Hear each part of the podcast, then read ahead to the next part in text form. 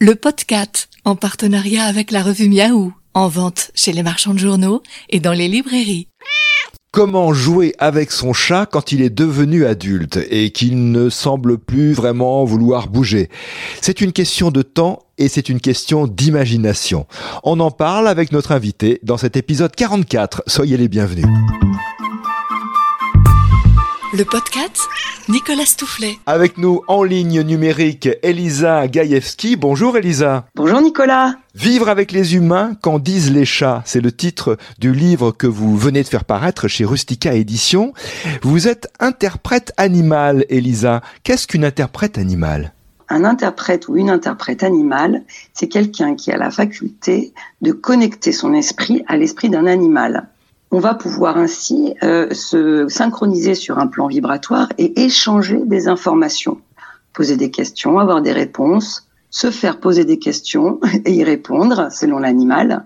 Et ça, c'est très intéressant parce que ça permet vraiment d'avoir leur point de vue sur des situations et parfois même de leur expliquer comment fonctionnent les humains. Donc euh, l'interprétariat euh, dans les deux sens aussi. Oui, absolument. Et justement, c'est notre thème, c'est l'histoire du jeu avec les chats. Et on va parler avec vous, donc euh, Elisa, de cette question du jeu avec les chats adultes. On sait que les, les chatons sont joueurs par nature, plus que de raison parfois même, mais beaucoup de chats adultes ne jouent plus. Est-ce que c'est important de les stimuler à tout âge? Ce qui est important, c'est qu'ils puissent jouer.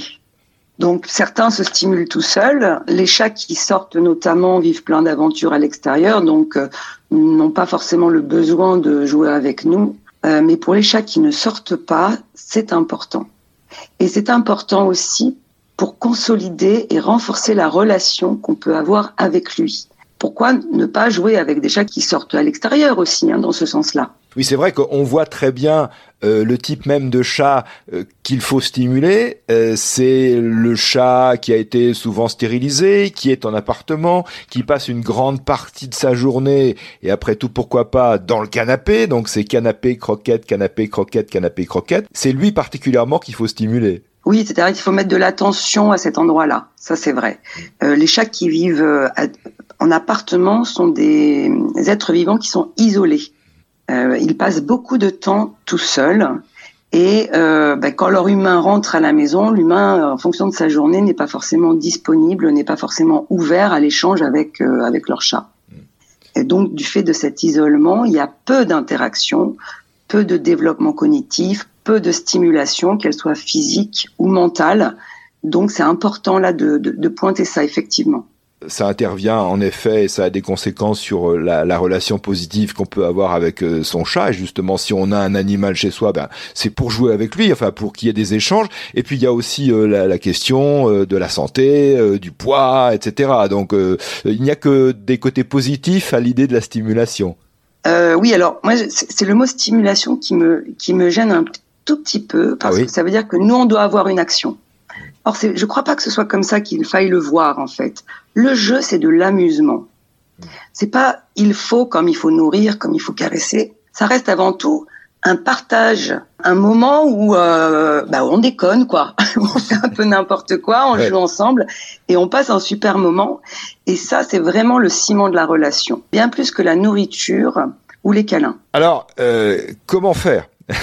Comment établir ces moments de jeu, d'échange, quand le chat n'est pas a priori enclin à participer à ces moments ludiques? Et oui, parce qu'un chat qui, euh, qui est adulte, qui vit depuis plusieurs années en appartement, ben, il va être un peu comme nous à un moment donné, il va avoir la flemme. Et puis je crois aussi qu'ils oublient comment on joue. Alors du coup, euh, ben, il va falloir les aider. Mais ça, c'est important de leur euh, réapprendre, de, leur réapprendre à jouer, de les, de les mettre en situation en fait.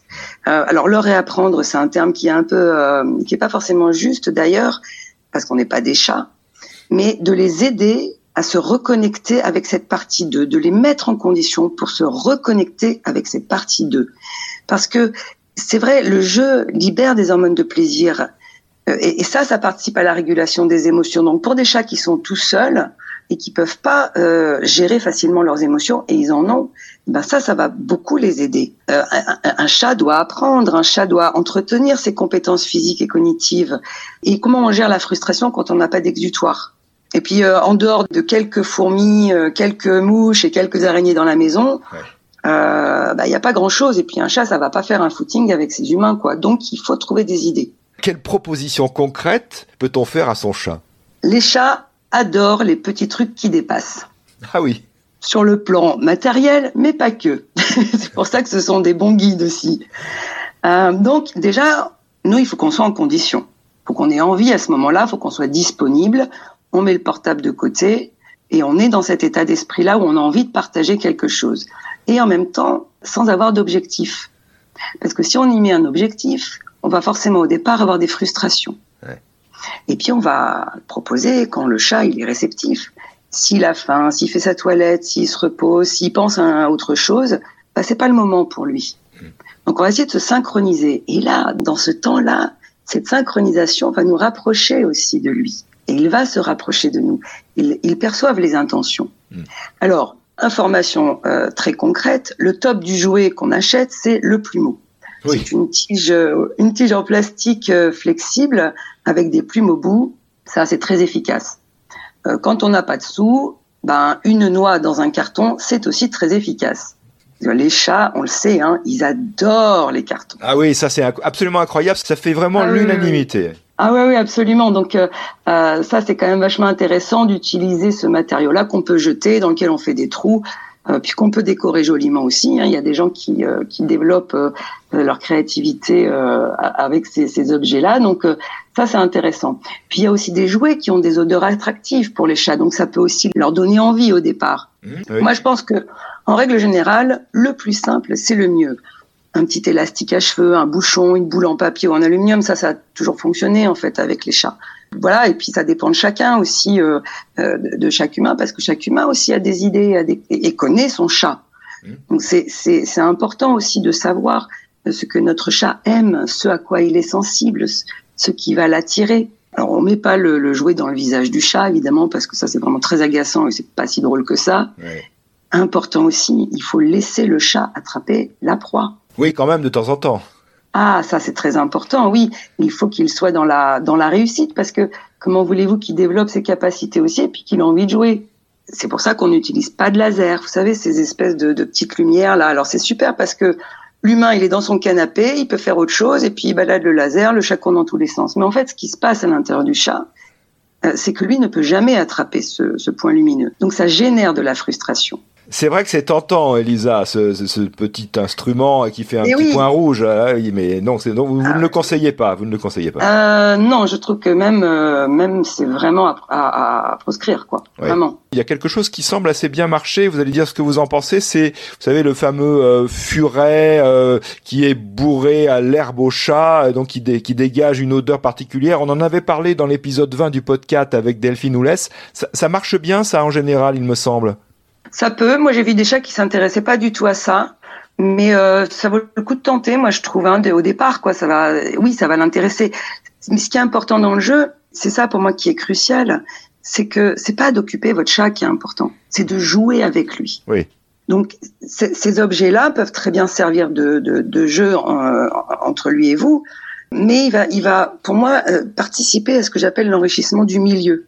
Et dans l'enrichissement du milieu, il y a des éléments qui sont de type provisoire, c'est-à-dire des jouets, des objets oubliés, de l'eau dans une coupelle de plantes, donc lui il va peut-être aller jouer dedans, un empilement de carton aussi. Alors là, laissez aller votre créativité. Et puis il y a aussi l'enrichissement plutôt définitif et fixe. Ça va être les arbres à chat, une souche hein, qu'on peut aller chercher en forêt, ça les chats ils adorent aussi, un pot d'herbe à chat. Donc ça c'est des éléments qui sont importants dans, dans l'aménagement de la maison et qui vont être fixes. Un objet qui a la fonction d'être provisoire, c'est-à-dire de, de susciter sa curiosité, d'aller explorer ce qu'est ce nouvel objet, si on le laisse en permanence à disposition, peut devenir invisible. C'est comme nous, hein, quelque chose qui euh, qui est en permanence euh, au même endroit, ben on le voit plus au bout d'un moment. Donc il va plus, ne, il ne jouera plus son rôle en fait d'enrichissement du milieu. Et oui, il y aura plus l'émerveillement comme nous euh, quand on est parisien et qu'on voit la Tour Eiffel tous les jours. Finalement, on ne la regarde plus. On peut faire une analogie. Oui, c'est ça, c'est ça exactement. On, on fonctionne pareil sur bien des points en fait. Hein. Donc il faut, euh, si je comprends bien euh, au fond euh, ce que vous nous dites en filigrane depuis le début, Elisa, il faut donner du temps. C'est-à-dire qu'il faut avoir du temps pour jouer, mais déjà aussi pour connaître son chat et savoir ce qui va marcher avec lui. Ce qui va marcher avec lui, ce n'est pas forcément ce qui a marché avec un autre chat. Oui, absolument. Et ça, quand on a eu plusieurs chats, on l'a bien tous remarqué. Qu'est-ce qui a le mieux marché avec vos propres chats, Elisa? Alors moi, j'ai toujours eu des chats qui sortaient dehors. Donc ce ah qui marche le mieux, c'est quand même les proies. Euh, mais par exemple là, c'est une bonne question parce que euh, j'ai un chat donc qui peut sortir en permanence et qui euh, passe tout le, printemps, l'été et l'automne à l'extérieur. Et là, bah là, on est dans l'hiver, donc il est à la maison tout le temps. Et j'ai tenté le coup justement. Alors, ce qu'il a, c'est un carton euh, j'ai fabriqué des petits jouets en papier euh, de soie, là, avec de la ficelle. Il y a une noix, il y a une petite souris en, en peluche, et il y a aussi un objet, là, avec des odeurs euh, que les chiens aiment bien. Donc j'ai un peu un, petit dispositif complet. Et j'ai commencé par le lui proposer, par jouer avec lui. Donc au départ, il n'était pas trop dans cet état d'esprit-là.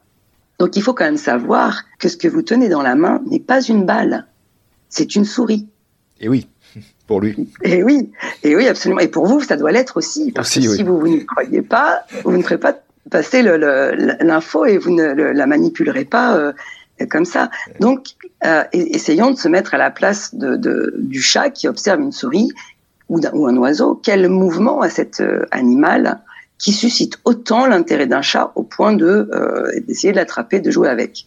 Et donc, mon chat euh, a commencé à s'intéresser. Alors il a fallu que j'y passe du temps parce qu'il n'était pas forcément preneur tout de suite, hein, comme je le décris. Il n'en a pas l'habitude. En deux trois jours, c'était lui qui venait demander.